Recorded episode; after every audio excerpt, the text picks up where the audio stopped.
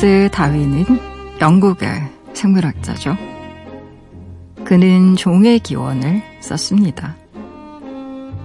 진화론을 설명했고 과학으로 생각한 삶을 살았죠.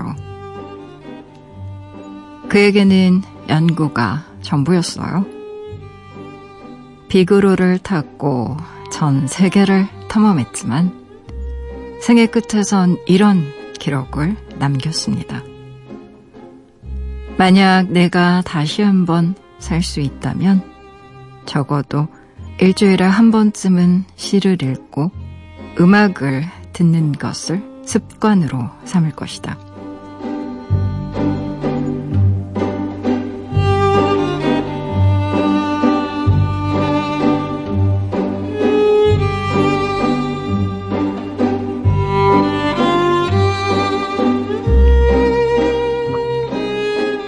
누군가는 성공만이 좋은 인생이라 말하죠. 빛나기 위해 그저 앞만 보고 달리는 삶. 그 뒤 놓고 온 것들에 대해 생각해 본 적 있나요, 당신은?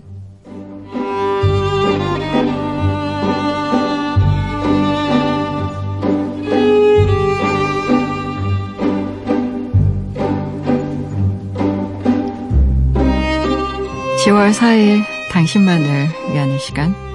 여기는 라디오 디톡스 배경옥입니다.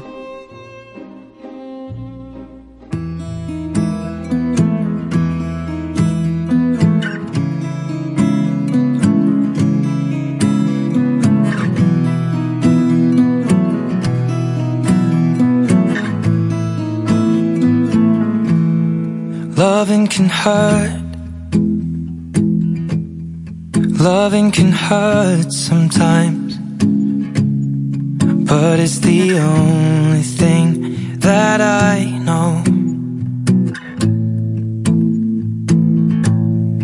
When it gets hard, you know it can get hard sometimes. 라디오 디톡스 배경옥입니다. 오늘 첫 곡으로요. 에드 시런의 Photograph 같이 들으셨어요. 지난밤 그리고 어제 하루 다들 잘 보내셨나요? 저는 라디오 디톡스의 DJ 소설가 백영옥입니다. 음, 찰스 다윈의 종의 기원은 뭐 너무나 유명한 저서여서 실은 읽어본 분은 없어도 들어보지 못한 분은 없으실 겁니다. 참 그래요.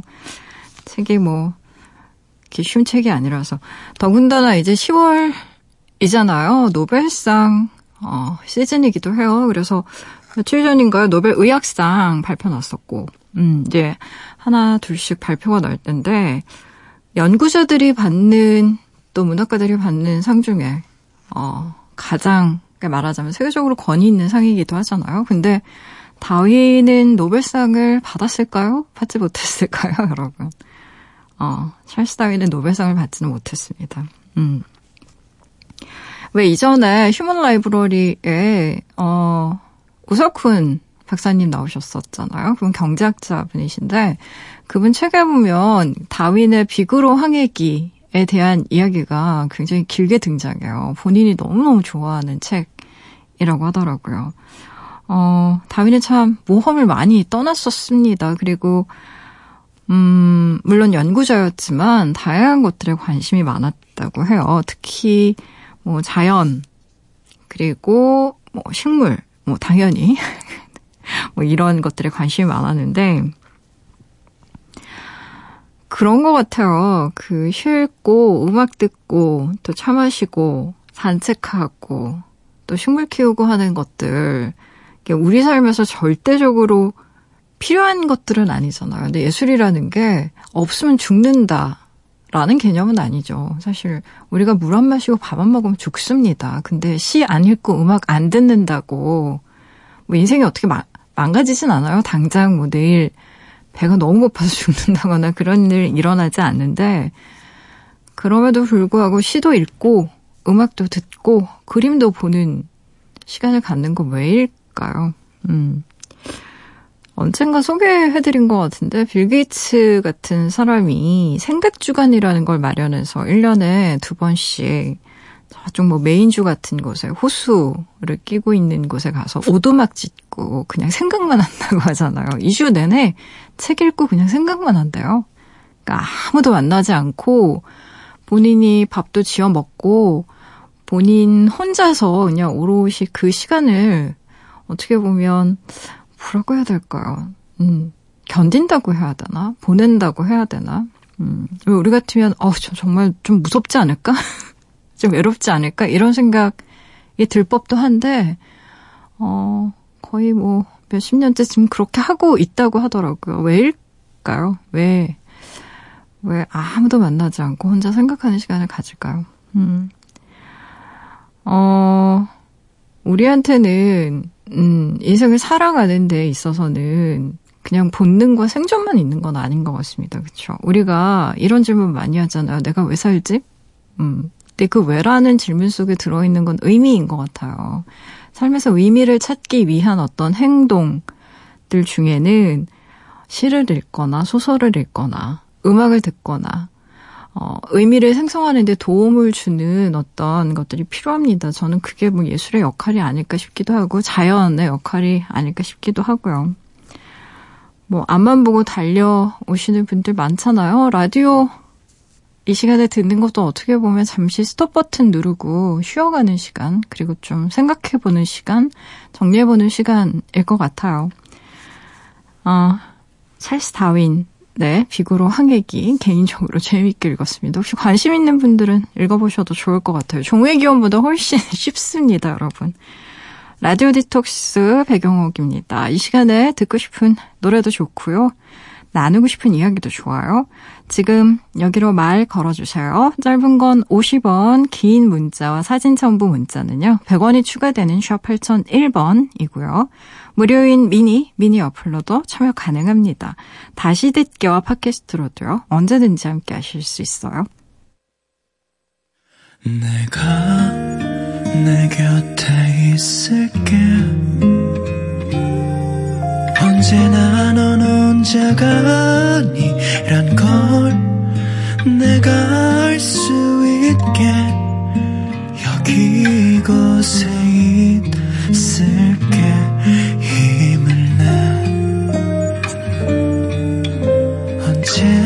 고마워 너에게.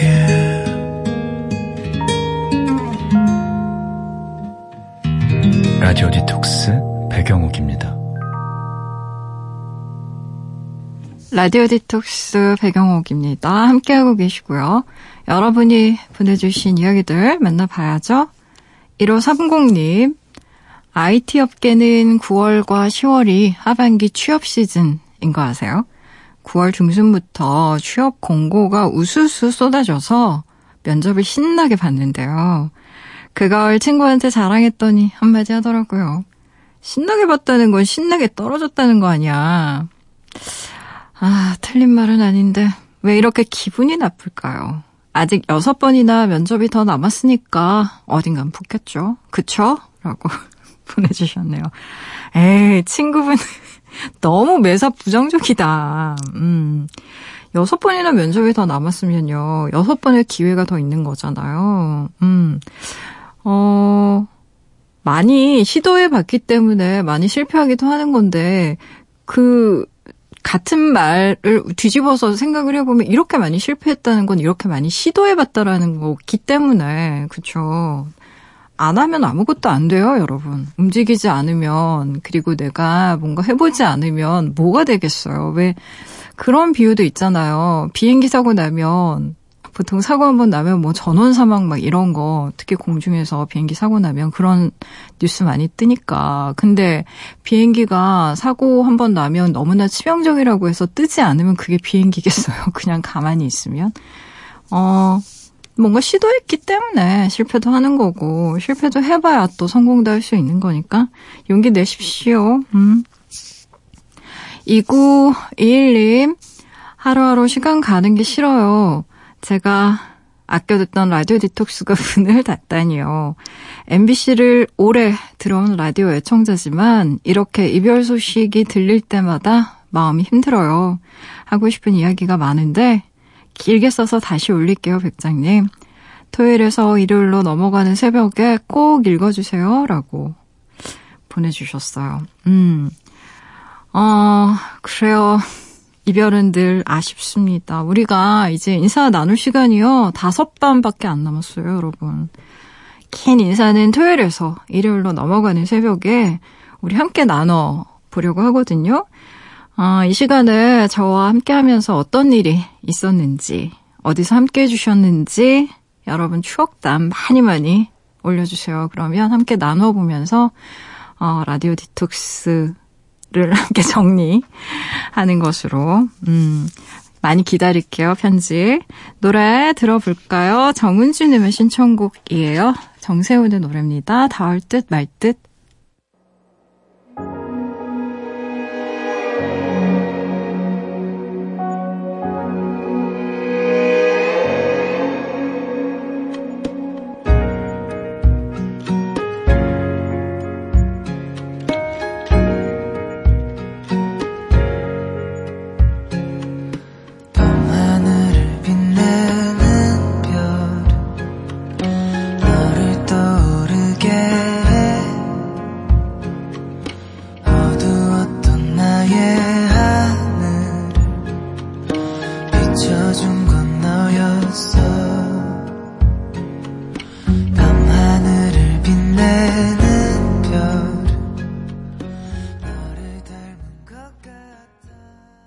정세훈의 닿을 듯 말 듯 듣고 오셨어요.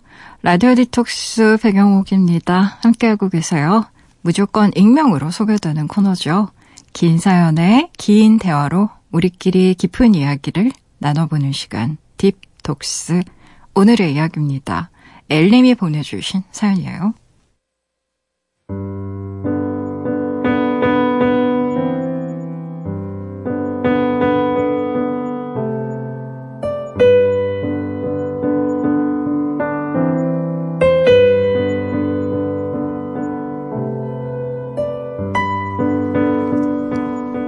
안녕하세요, 백장님.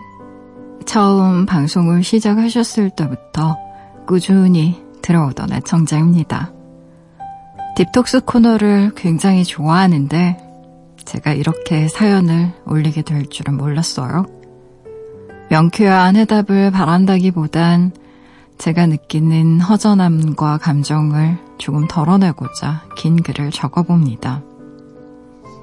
저는 24살, 사회 초년생이에요. 직장 생활에 이제 좀 적응하고 옆구리가 시리던 중 소개팅 어플로 4살 많은 남자분을 알게 됐어요. 약 한 달 전의 일입니다. 어디서 만났느냐 보다 어떤 사람인지가 중요하다는 말을 저도 믿지만 그래도 어플에서 알게 된 사람이니 지인에 대한 정보 하나 없고 있고 혹시라도 불순한 의도로 접근한 건 아닐까 걱정이 되더군요. 그래서 처음엔 가벼운 마음으로 대화를 나눴는데요. 제 선입견이 무색해질 정도로 괜찮은 분이었어요. 직장 생활도 착실히 하고 있고 차분한 건 물론 배려심도 깊고요. 무엇보다 저를 존중하는 그의 말투가 참 따뜻했죠.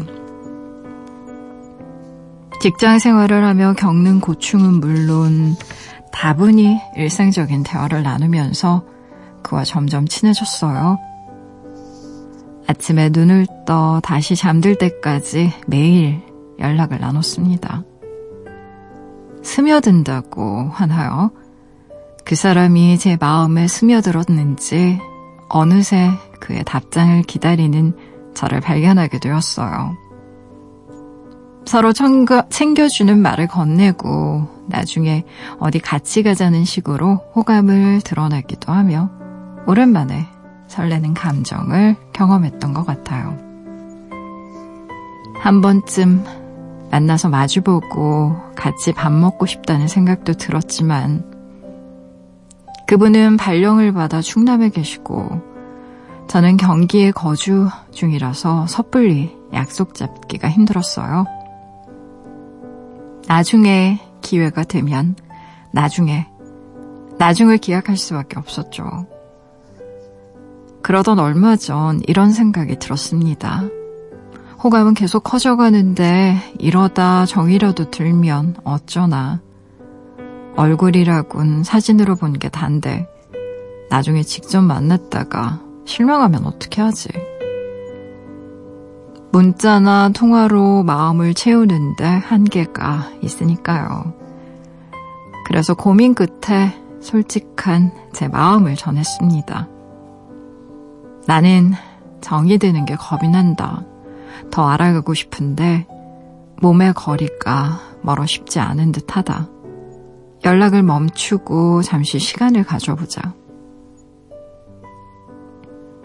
통화 후 그에게 문자 한 통을 받았습니다. 어려웠을 텐데 이야기해줘서 고마워요. 그동안 대화 나누면서 즐거웠고 편하게 해줘서 더 좋았어요. 서울 올라가면 맛있는 거 먹자는 약속. 취소가 아니라 보류입니다. 아프지 말고 잘 지내고 있어요. 그 문자를 마지막으로 대화를 멈춘 게 고작 며칠인데요. 왜 이렇게 마음이 어전할까요? 잠시 시간을 갖자고 한 것은 전데 왜 그가 자꾸 생각날까요? 헤어진 것도 아닌데 이별한 것 마냥 슬퍼요. 직접 만나 대화다운 대화도 해보고 신중히 그 사람을 지켜보면서 서로 확신이 들면 연인으로 발전해 보자는 게 제 진심인데요. 잠시 멈춤이라는 이 선택이 좋은 선택일까요? 너무 성급했던 건 아닌지, 지금 이 마음의 정체는 무엇인지 혼란스러운 밤이에요, 백장님.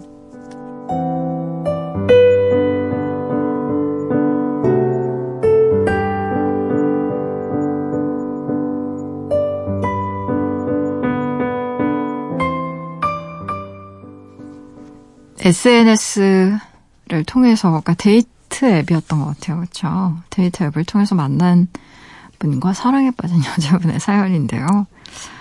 음, 아, 요즘에 많습니다. 얼굴도 모르고, 사실 서로에 대한 정보도 잘 모르는 상태에서 온라인상에서만 이렇게 이야기를 주고 받다가 사랑에 빠지는 분들.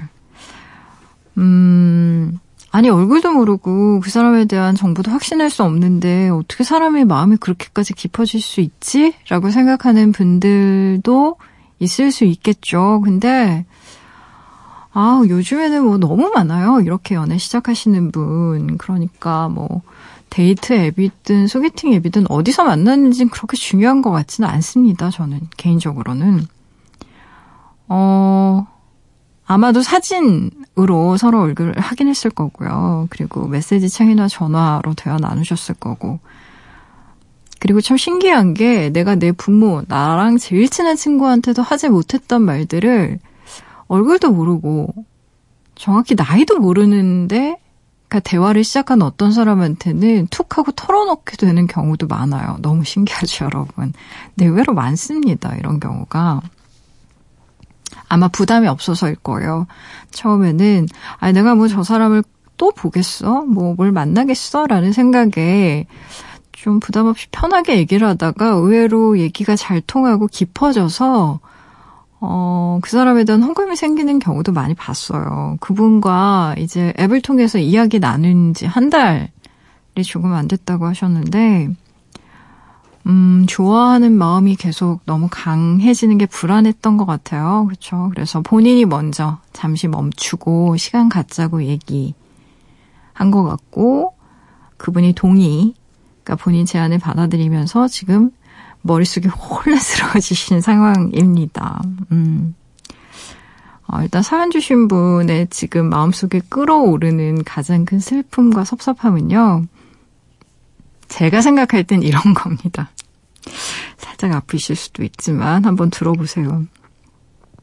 음, 본인은 아마 내가 잠시 시간을 가지자고 해도 그 사람이 나를 붙잡아주길 원했던 마음이 있었을 거예요. 음, 내가 이렇게 말을 해도 그 사람은 내 곁에 있어줬으면 좋겠다. 라는 무의식의 마음속이, 무의식이 마음속에 이제 집을 짓고 있었던 거죠. 근데 그 기대가 사실 좀 무너진 거예요. 그래서 갑자기 헤어진 것도 아닌데 헤어진 것처럼 막 마음이 너무 속상하고 슬프고 그런 겁니다. 그게 바로 헤어진 것도 아닌데 헤어진 것 같은 기분의 실체예요. 기대가 무너져서 생긴 약간의 실망감과 섭섭함. 음, 거기에 플러스 그 사람에 대한 궁금함과 그리움 이 섞여 있는 거죠. 근데요, 음, 제3자의 관점에서 보면 그 남자분이 택한 태도는 굉장히 합리적이고 어떻게 보면 본인 의견을 존중한 겁니다. 음, 물론 붙잡아주길 원하는 마음이야 모르지 않지만 그분 입장에선 그게 본인을 배려한 것일 수 있어요. 그러니까 제 얘기 뭐냐면 너무 속상해하지 않으셨으면 합니다. 사실 이런 경우가 생각보다 많아요. 어, 그 얼굴도 모르는 채로 연애만 몇 년씩 하는 분도 제가 봤어요. 심지어 서울과 싱가포르 왔다 갔다 하면서. 제 친구. 아, 정말. 음. 근데 저는요, 이런 고민 털어놓으면 아주 심플하게 대답합니다. 빨리 만나세요, 가급적. 마음 더 깊어지기 전에. 어, 왜냐하면요, 이런 상태로 그냥 계속 연애하면 더 혼란스러워져요. 마음은 점점 더 깊어질 거고. 그 웹상에서 제 아무리 말을 달콤하게 하고, 음? 어디에 가자, 뭘 먹자, 약속을 한다 한들, 그게 실제로 이어지지 않으면 그게 공허한 약속인 거예요. 말은 실제가 아니잖아요. 상대가 나를 존중하고, 정말 예쁜 말을 골라 하고, 배려심이 많고, 듣기 좋은 얘기하고 이런 거 초기 연애에 있어서는 굉장히 장점이 될 수 있겠죠, 물론. 근데, 그 말과 동반되는 행동이나 실체가 없으면 오히려 말은 마음을 더 공허하게 만들 뿐이에요. 그 제가 디톡스 진행하면서 이제 연애하시는 분들한테 이런 얘기 참 많이 했던 걸로 기억해요. 어, 이유를 설명하긴 힘들지만 뭔가 찜찜하고 그 사람에 대한 불안감이 생겼다면, 그 사람에 대한 의심이 생겼다면, 잠시 그 사람이 하는 말을 좀 꺼보라고. 음. 우리가 어떤 사람을 판단할 때 기준으로 삼아야 되는 건 실은 그 사람이 한 말이 아니라 행동입니다. 어, 멈춤 버튼을 누르고요. 그 사람이 하는 모든 말을 지운 후에 그 사람의 행동만 보세요. 행동. 음. 어, 그러면 좀 상황이 명확하게 보일 때가 많습니다. 의외로. 마음이 깊어지기 전에 더 일단 스톱 버튼 누른 건 저는 잘하셨다고 생각합니다. 음, 저는 그게 자신을 보호하기 위한 일종의 보호기제가 외치는 소리였다고 생각을 하고요. 본능적인 거라고 생각해요. 다치고 싶지 않으니까, 모호한 상대에게 마음을 다치고 싶지 않기 때문에 딱 발동한 건데, 어, 이런 연애 하고 계신 분 의외로 많습니다, 요즘에는. SNS에 DM을 통해서만 연애하시는 분들, 메신저를 통해서만 연애하시는 분들 많아요.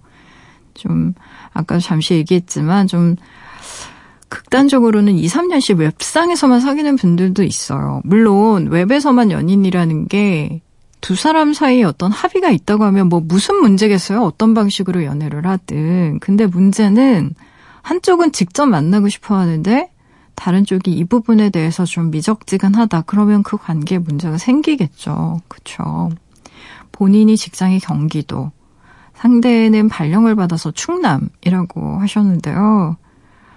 아니, 뉴욕, 서울도 만나려고 하면 만날 수 있는 거라고 저는 생각합니다. 정말 마음이 있다면, 어, 해외에 있다고 하더라도 만나러 온다라는 뜻이고요. 음, 그분의 사정이 여의치가 않다면 본인이 그쪽으로 가는 것도 방법입니다. 충남 안 멀어요, 사연 주신 분.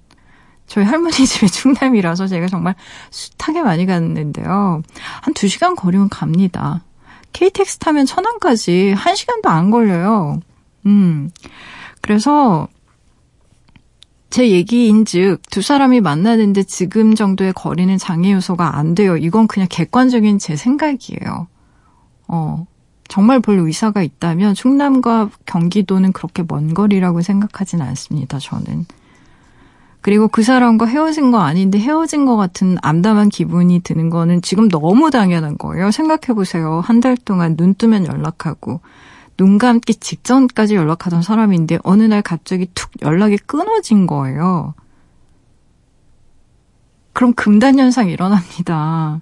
이게 사람이 사랑이 정말 절정일 때 뜨거워졌을 때 갑자기 만나지 못하면 당연히 일어나는 현상이에요. 음. 본인 입장에서야 잠시 좀 멈춤 버튼을 누르고 이 뜨거워진 머리를 식히면서 이 관계를 정리하고 한번 생각을 해보자라고 생각했겠죠. 그렇죠. 그런 마음이었을 거예요. 근데 하지만 그렇게 잘 안 되실 겁니다. 음. 왜냐하면 되게 이렇게 집중적으로 연락하고 만났던 사람의 연락이 툭 끊기면 어 정말 그 사랑이라는 게 초기에는 도파민이 정말 어마무시하게 나와서 약간의 중독 상태거든요. 그러니까 중독 물질에 중독된 것처럼 그 사람이 24시간 생각나는 상황에서 뭔가를 툭 끊어버리면 더 생각나죠. 음. 혹시라도 내가 며칠을 좀 이렇게 연락하지 않고 버티면 그 사람이 먼저 연락하지 않을까? 라고 기대하는 마음도 있을 거예요. 그리고 저는 제가 애측건데 예상컨대 아마 사연 주신 분이 바라는 게 그, 그 일일 것 같아요. 음, 좋아하니까, 좋아하는 마음이 많이 있으니까. 근데요, 그렇지 않을 가능성도 있습니다. 그래서요, 결국은 어려워도 선택을 해야 돼요. 음. 그 사람이 정말 생각이 너무 많이 나고 좋다면 먼저 연락해 보세요. 그러니까 지금부터 제 얘기 잘 들어보세요. 이게 절대 민망하거나 자존심 상한다고 일단은 생각하지 맙시다, 우리. 본인이 먼저 시간 갖자고 한 거예요. 본인이 먼저 끊어버린 거라고. 그러니까 결자 해지 차원에서 상황 정리한다고 생각하고, 어, 만나보는 것도 방법일 것 같아요. 음, 저는. 사연 주신 분이 이렇게 썼거든요. 직접 만나서 대화다운 대화도 해보고 신중히 그 사람을 지켜보면서 서로 확신이 들면 연인으로 발전해보자는 게 솔직한 마음이라고 답이 다 나와 있어. 내가 봤을 땐 본인이 아는데 누군가 좀 정리해 주길 바랬던 것 같아요. 음, 경기와 충청 중간에서 만나든 아니면 서울에서 만나든, 어, 구체적인 날짜와 시간을 한번 제시하고 만나자, 뭐, 한번 제안, 제안해보세요. 음. 아니, 왜냐하면 제가 이 얘기를 왜 하냐면요. 두 분 이미 이런 얘기 많이 하신 것 같아, 한달 동안. 어디서 만나고, 어디서 뭘 먹고, 뭘 같이 하고, 이런 거. 약속 많이 하셨을 것 같아요. 이제는 그 약속 이행하시는 겁니다. 저는요, 그래서 이런 제안이 그 남자분한테 너무 뜬금없고 혼란스러운 거라고 별로 보지는 않아요. 음. 아니 뭐 어디서 언제 봅시다라고 탁 문자를 날리라는 게 아니라 일단은 좀 연락을 하고 이야기를 하면서 이걸 좀 정리해 보자는 거죠. 근데 내가 얼굴을 보자고 했어요. 근데 상대가 이런저런 핑계를 대면서 뭐 이를테면 프로젝트가 있어서 혹은 아, 뭐 뭔가 또 이유가 있어서 약속을 계속 미루거나 늦추거나 핑계를 대거나 그러면 이건 말씀드릴 수 있습니다. 안 좋은 사인이에요.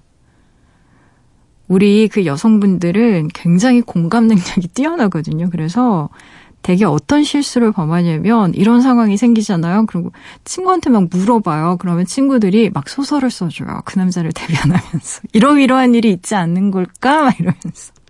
그 사람의 입장에서 감정이입을 정말 많이 합니다. 특히 마음이 여리고 감수성이 풍부한 분일수록 더 그래요. 심지어 그 사람의 안 좋은 상황을 막 대신 안타까워해요. 그리고 대신 본인이 막 이유를 만들고. 근데요, 음, 내가 만나자고 했는데, 그것에 대해서 막 온갖 핑계를 대면서 자꾸 미루거나 한, 한다라고 한다면, 사실은 진실은 뭐냐. 그 사람 나를 만나고 싶어 하지 않는 겁니다. 그게 팩트예요, 사실. 음, 파주에서 충남 안 멉니다. 갈 수 있어요, 가려고 하면. 저는 그게 핑계가 된다고 보지는 않아요, 기본적으로. 어, 지금 이 관계를 멈추면 상처는 덜 할지도 모르겠어요. 근데 후회할 것 같아요. 음. 결국 얼굴도 못 보고 헤어지는 후회가 있는 것이고, 또 관계의 끝을 내가 정하겠다는, 음, 어떤 용기를 내야 되는 문제인데 그 사이의 문제예요. 후회의 내용은 달라질 거예요. 보고 후회하는 것과 안 보고 후회하는 것. 그건 본인이 이제 결정을 하긴 해야 되는데, 그래서 연애가 참 힘든 겁니다. 근데 저라면 한번 보자고 할 것 같아요. 그리고 보고 싶잖아요, 솔직히. 음. 저는 개인적으로는 이 방송 나갈 즈음에는 그분한테 연락 왔으면 좋겠어요. 정말 내가 막 기도할게. 그분, 제발 연락을 하지. 그렇게 사람 마음을 몰라주나. 어, 너무 배려 많이 하시네, 이분. 이러면서. 자기도 보고 싶으면서. 그분을 보고 싶으실 것 같아요. 저는 그냥 이건 저의 개인적인 어떤 느낌인데, 전혀 근거는 없습니다. 사연 주신 분. 근데, 제가 단연간 상담을 하면서 느낀 저의 통밥으로는 두 분 만나면 될 것 같습니다. 어, 네. 만나, 만나, 일단 만나면 뭐 뭔가 결론이 날 것 같아요. 만나는 게 힘들어서 그렇지. 일단 차 한 잔 드시고요. 음, 지금 괴로운 마음이 들고 속상한 마음이 드는 건 이해하는데, 지금 본인이 음, 본인이 다 일을 이렇게 만들어 놓고 그냥 혼자 슬퍼하는 거야. 그분 입장에서 어, 뭐, 분명히 말씀하셨어요. 이거는 취소가 아니라 연기라고. 음. 사실 취소가 아니라 연기입니다라고 얘기하는 그 말도 어 이쁜 말이에요. 그렇잖아요. 어 본인에 대한 마음이 분명히 있는 거고 한번 시도해 보시면 좋을 것 같습니다. 음, 노래 들어볼까요? 영화 접속 OST 중에서요. 더 벨벳 언더그라운드의 Pale Blue Eyes 골라봤어요.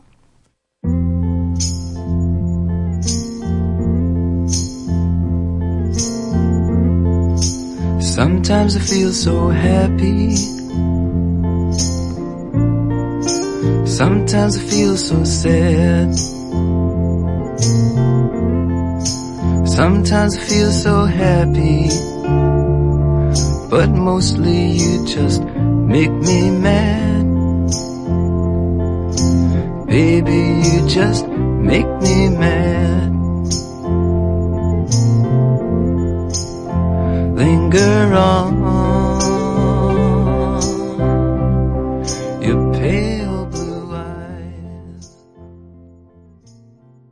The Velvet Underground의 Pale Blue Eyes 듣고 오셨습니다.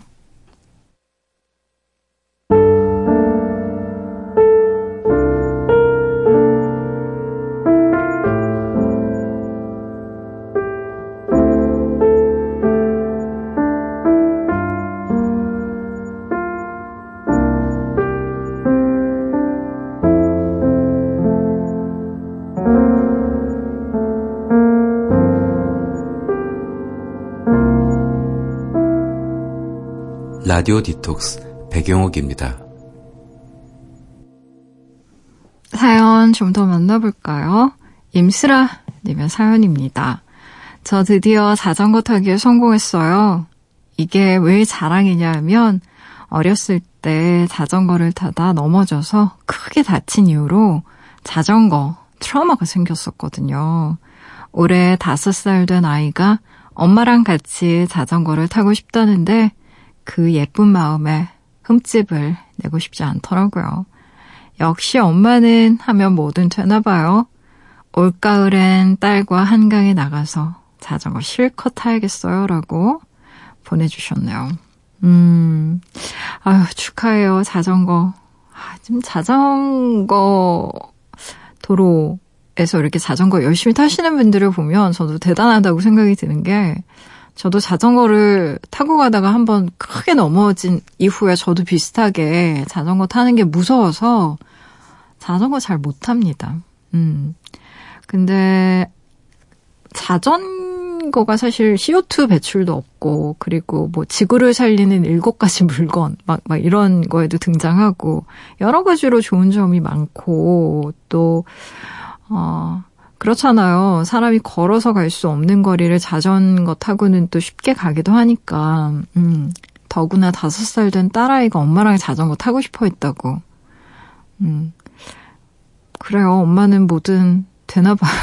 없던 용기도 막 생기고 사랑의 힘이라는 건 정말 대단한 것 같습니다. 제 선배 하나가 요즘에 연애를 하는데 저는 잘 몰랐는데요. 이 헬멧 자전거 이제 사이클 타시는 분들은 헬멧을 쓰고 타시잖아요. 근데 헬멧에 뭐가 이렇게 어, 서로 얘기를 하면 대화를 나눌 수 있나 봐요. 뭐 이렇게 모드 같은 걸 켜면 그래서 그 연인과 함께 한강을 뭐 둘이 타는 자전거 안 타도 각자 타도 와 저기 봐봐 앞에 뭐 비둘기가 있네 뭐 저기 오늘 구름이 너무 예쁘네 이런 대화를 하면서 이렇게 자전거를 탈 수 있다고 하더라고요. 저 처음 알았어요. 헬멧에 뭐가 이렇게 부착이 되어 있어서 서로 막 대화를 나누면서 자전거를 이렇게 앞뒤로 탈 수 있는 건 그래서 야 정말 그 사이클용 자전거는 바퀴가 굉장히 얇잖아요. 그리고 아시겠지만 얼마나 속도가 빨라요. 그래서 그 겁많은 선배가 도무지 그 사이클을 탄다는 게 저는 믿기지가 않는데 역시 사랑의 힘은 위대한가 봅니다. 몇 번을 넘어졌는데 심지어 본인이 집에서 그 바쁜 양반이 연습까지 하면서 사이클을 연마해서 뭐 뭐 미사리까지 갔다 왔다는 등, 뭐 어디 한강 어디를 가, 춘천을 갔다 왔다는 등, 뭐 이러면서 얘기를 하는데 아 너무 좋아 보이더라고요. 근데 이 사연을 읽으니까 갑자기 그 생각이 나면서 어, 아이랑 엄마랑 자전거 타는 모습은 더 예쁘겠죠, 그쵸? 음, 실컷 음, 한강 나가서 자전거 많이 타고 또 가을 햇살도 많이 받고 이제 코스모스도 예쁘게 필 계절이잖아요. 코스모스도 많이 보셨으면 해요. 노래 들어볼까요? 아, 블루투스 스피커에 라디오 연결해서 듣고 있어요. 저도 신청곡 보냅니다. 라고 적어주신 분 계세요. 5271님의 신청곡입니다. 김지원의 노래예요. 사랑에 빠지고 싶다.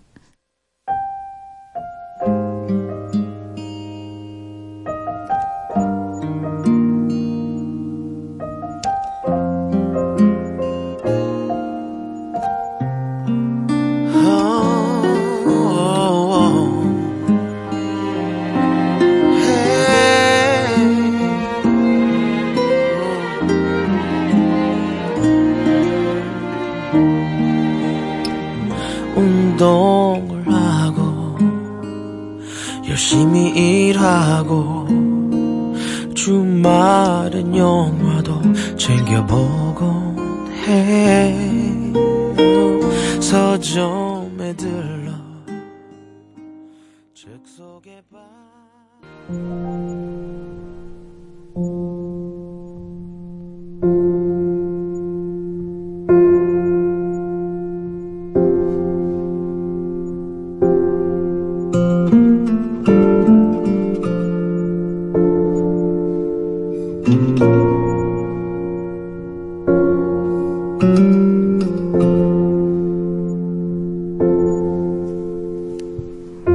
이 시간 오늘을 살고 있는 그대를 위해 밑줄을 그었어요.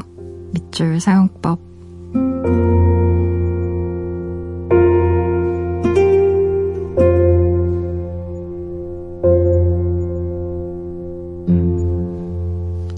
고양이 렌탈.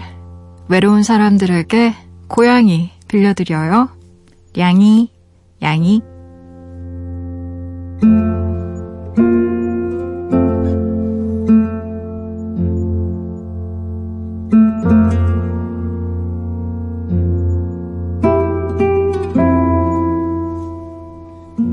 밑줄 사용법. 오늘은 영화 고양이를 빌려드립니다. 안에서 밑줄을 그어왔어요. 어릴 때부터 뒤만 돌아보면 남자 대신 고양이가 졸졸졸 쫓아왔다는 사였고, 할머니가 돌아가신 지 2년, 뻥 뚫려버린 마음의 구멍을 메워준 것 역시 고양이들이었습니다. 사요코네 집에는 그래서 늘 고양이가 가득했죠. 사요코는 고양이가 잘 지낼 수 있는 환경인지 꼼꼼히 심사한 후에 고양이를 빌려주는 아주 독특한 사업관을 가지고 있었어요. 심사를 핑계로 고양이를 빌리려는 사람들의 집에 찾아가면서 이 영화는 시작됩니다. 고양이를 렌트하려는 사람들 중엔 키우던 고양이를 죽음으로 이른 후 상심 끝에 사육 후에 고양이를 빌리기로 한 할머니도 있어요. 먼 곳에 있는 아들이 보고 싶을 때마다 만들다 보니 어느새 푸딩 장인이 된 할머니였죠. 사요코네 고양이는 야옹야옹 그렇게 외로운 사람들에게 찾아갑니다. 가족과 떨어져 살며 외로워진 아저씨의 빵꾸난 양말에 구멍을 메워준 것도 12년째 자동차 렌트 회사에서 홀로 앉아 일하며 링 도넛을 점심으로 먹던 여자의 구멍난 마음을 메워주는 것도 모두 사요코가 빌려준 고양이였어요. 영화에 나오는 사람들은 각자 마음의 구멍을 가지고 있는데요. 사요코는 아무래도 그것이 외로움 때문이라고 믿습니다. 그래서 고양이를 빌리는 기간은 원할 때까지. 그리고 고양이 렌트 비용은요, 천엔 밖에 안 하죠. 아니, 그렇게 조금 받으면 생활이 힘들지 않아요? 고양이를 빌리려는 사람들은 누구랄 것도 없이 사요코의 앞니를 걱정해 줍니다. 하지만 씩씩한 그녀는 주식도 투자하고요. 고양이 타로로 사람들 연애점도 봐주고요. 음악도 작곡하면서 그럭저럭 먹고 삽니다. 별일 없이 무탈하게요. 어릴 때부터 좋아하던 고양이가 쥐약을 먹고 눈을 뜬 채 죽은 걸 목격했어요. 그때부터 고양이와는 점점 더 멀어지게 됐습니다. 하지만요, 이상할 정도로 제 주변은 고양이를 키우거나 좋아하는 사람들이 넘쳐났어요. 저라고 배울 수 있나요? 어느새 저도 고양이를 좋아하는 사람이 됐습니다. 가끔 내가 키우는 고양이는 산책을 좋아하는 독특한 아이이지 않을까 생각하기도 해요. 동네 공원에서 느슨한 목줄을 건 채 주인과 함께 우아하게 산책하는 고양이를 본 후로 더 그런 생각이 자주 드는데요. 고양이 세계에도 소요학파처럼 동네 산책을 좋아하는 산책묘가 있을 수도 있지 않을까? 그렇지 않을까요? 아님 말고요. 야옹.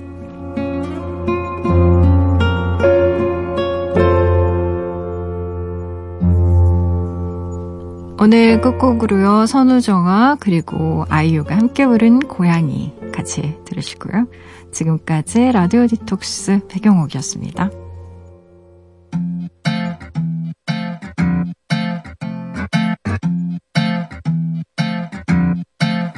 다시 생각해봐.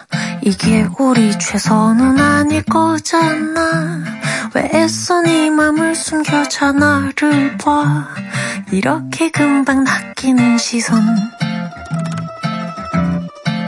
좀 더 가까이. 그렇게 말고 이렇게 포근하게. 작은 내 심장 소리에 감동하게. 함께 좀더 있자. 네가 나타나기